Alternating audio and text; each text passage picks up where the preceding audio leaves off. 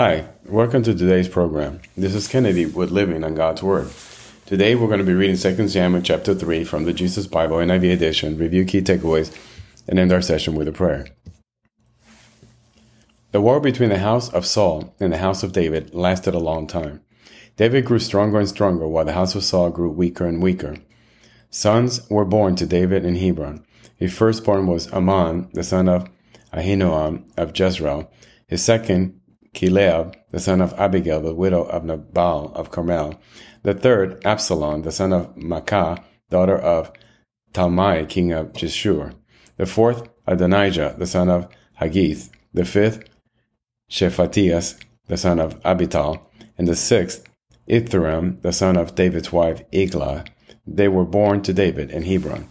Abner goes over to David.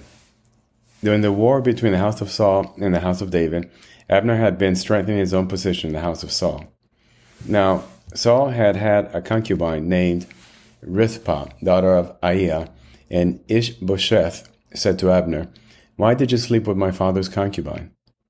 Abner was very angry because of what Ishbosheth said. So he answered, Am I a dog's head on Judah's side?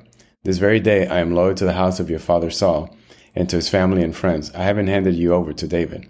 Yet now you accuse me of an offense involving this woman? May God deal with Abner, be it ever so severely, if I do not do for David what the Lord promised him on oath, and transfer the kingdom from the house of Saul, and establish David's throne over Israel and Judah, from Dan to Beersheba. Ishbosheth did not dare to say another word to Abner, because he was afraid of him. Then Abner sent messengers on his behalf to say to David, Whose land is it? Make an agreement with me, and I will help you bring all Israel over to you. Good, said David. I will make an agreement with you, but I demand one thing of you. Do not come into my presence unless you bring Michal, daughter of Saul, when you come to see me. Then David sent messengers to Ishbosheth, son of Saul, demanding, Give me my wife Michal, whom I betrothed to myself for the price of a hundred Philistine foreskins. So Ishbosheth gave orders and had her taken away from her husband Paltiel, son of Laish. Her husband, however, went with her, weeping behind her all the way to Bahurim. Then Abner said to him, Go back home. So he went back. Abner comforted with the elders of Israel and said, For some time you have wanted to make David your king. Now do it. For the Lord promised David, Be my servant David, I will rescue my people Israel from the hand of the Philistines and from the hand of all their enemies. Abner also spoke to Benjamites in person. Then he went to Hebron to tell David everything that Israel, the whole tribe of Benjamin, wanted to do. When Abner, who had twenty men with him, came to David at Hebron, David prepared a feast for him and his men. Then Abner said to David, Let me go at once and assemble all Israel, my lord, the king, so that they may make a covenant with you, and that you may rule over all that your heart desires. So David sent Abner away, and he went in peace. Joab murders Abner. Just then, David's men and Joab returned from a raid and brought him a great deal of plunder. But Abner was no longer with David in Hebron, because David had sent him away and he had gone in peace. When Joab and all the soldiers with him arrived, he was told that Abner son of Ner had come to the king, and that the king had sent him away, and they had gone in peace. So Joab went to the king and said, What have you done? Look, Abner came to you. Why did you let him go? Now is he gone? You know Abner, son of Ner. He came to deceive you and observe your movements and find out everything you're doing. Joab then left David and sent messengers for after Abner. And they brought him back from the cistern at Sirah.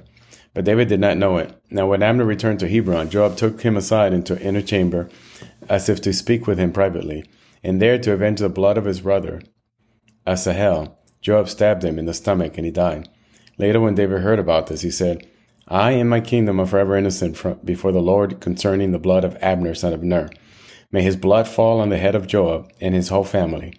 May Joab's family never be without someone who has running sore or leprosy, or who leans on a crutch, or who falls by the sword, or who lacks food. Joab and his brother Abishai murdered Abner because he had killed their brother Asahel in the battle at Gibeon. Then David said to Joab and all the people with him, Tear your clothes and put on sackcloth and walk in mourning in front of Abner. King David himself walked behind the bier. They buried Abner in Hebron, and the king wept aloud at Abner's tomb. All the people wept also. The king sang this lament for Abner. Should Abner have died as the lawless die? Your hands were not bound, your feet were not fettered.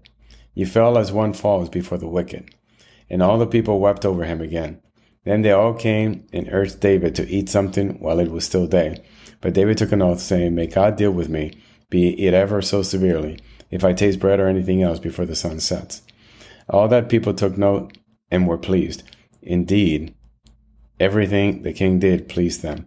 So on that day, all the people there and all Israel knew that the king had no part in the murder of Abner, son of Ner. Then the king said to his men, Do you not realize that a commander and a great man has fallen in Israel this day? And today, though I am the anointed king, I am weak, and these sons of Zeruiah are too strong for me. May the Lord repay the evildoer according to his evil deeds. This is the end of 2 Samuel chapter 3. So we see here that more animosity continues between the house of David and Saul. Abner goes over to David to give over the second half of the kingdom that was following Saul, now called Israel. And David makes a request, and Abner follows through. But when he visits David, he's killed by Joab, David's commander, because of the death of his brother at another battle where Abner had killed his brother. And so now David makes it very clear they had no part in this murder. And he is extremely upset.